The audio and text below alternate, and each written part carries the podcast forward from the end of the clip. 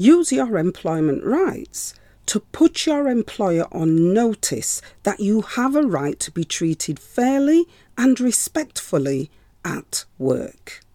You're listening to the Employment Rights Online podcast, where we discuss everything employment rights and the job.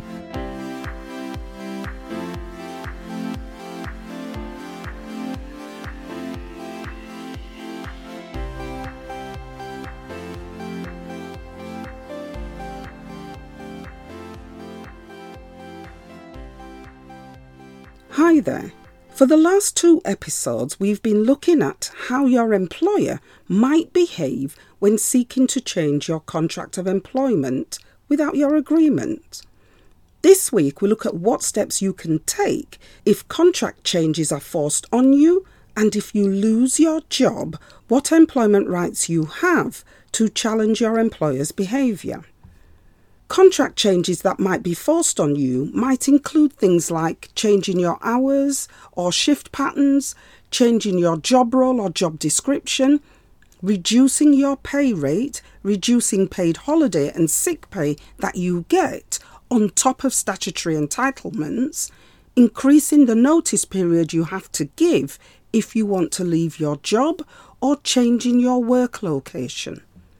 If your employer tries to force changes on you and you are unhappy about the changes and you don't want to accept the changes, here are the seven actions that you can take to register your unhappiness.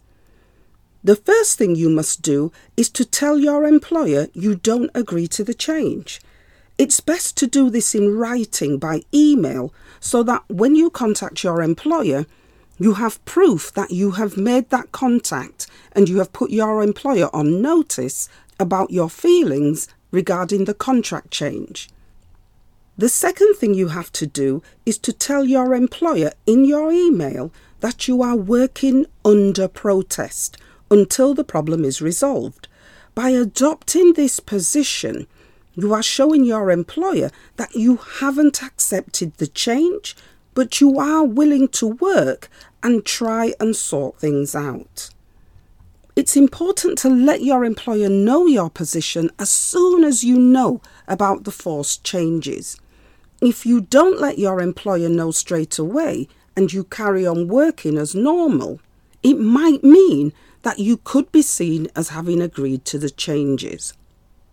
The third thing you have to do is to make it clear to your employer that you won't accept the change. If your employer hasn't given you any notice about the changes or hasn't consulted you in any way, you should mention this in your letter or your email. This is to ensure you are clear that the contract changes have been imposed on you without your knowledge or without your agreement. You should also ask about the reasons for the change and, if possible, suggest other ways of doing things that could meet your employer's needs without causing a problem for you.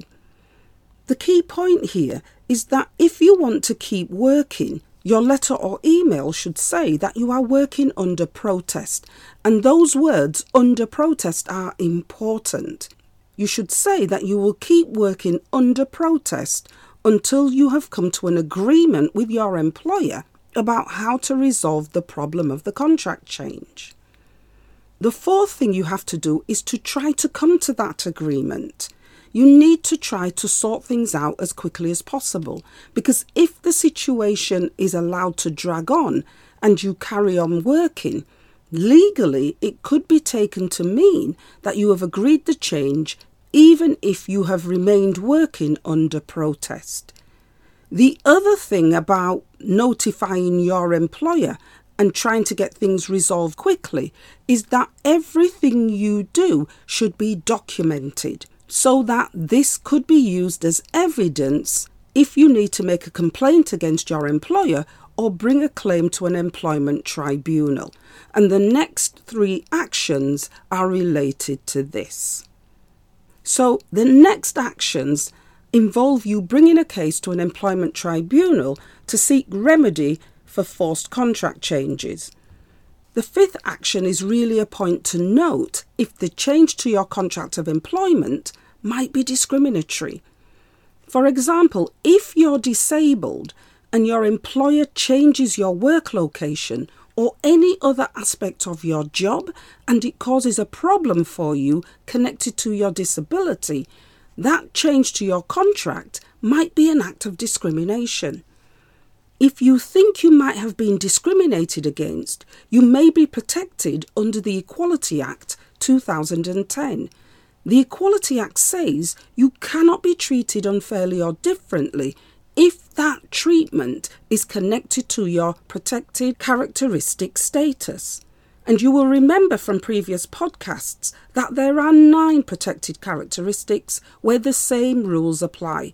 And the characteristics are age, disability, gender reassignment, marriage and civil partnership, pregnancy and maternity, race, religion or belief, sex, and sexual orientation and you cannot be treated differently or unfairly if that treatment impacts on your protected characteristic status or that treatment is because you belong to a group where you have a protected characteristic status. Again, if you're thinking about making a discrimination claim, you should still tell your employer you are working under protest and then begin your action via your employer's complaints procedure and you do this by lodging a grievance. Unless things at work are really bad, an employment tribunal will expect you to give your employer a chance to put the problem right, and you would do this by making a complaint. Point to note here, however, is that you only have a certain amount of time to bring your claim to a tribunal.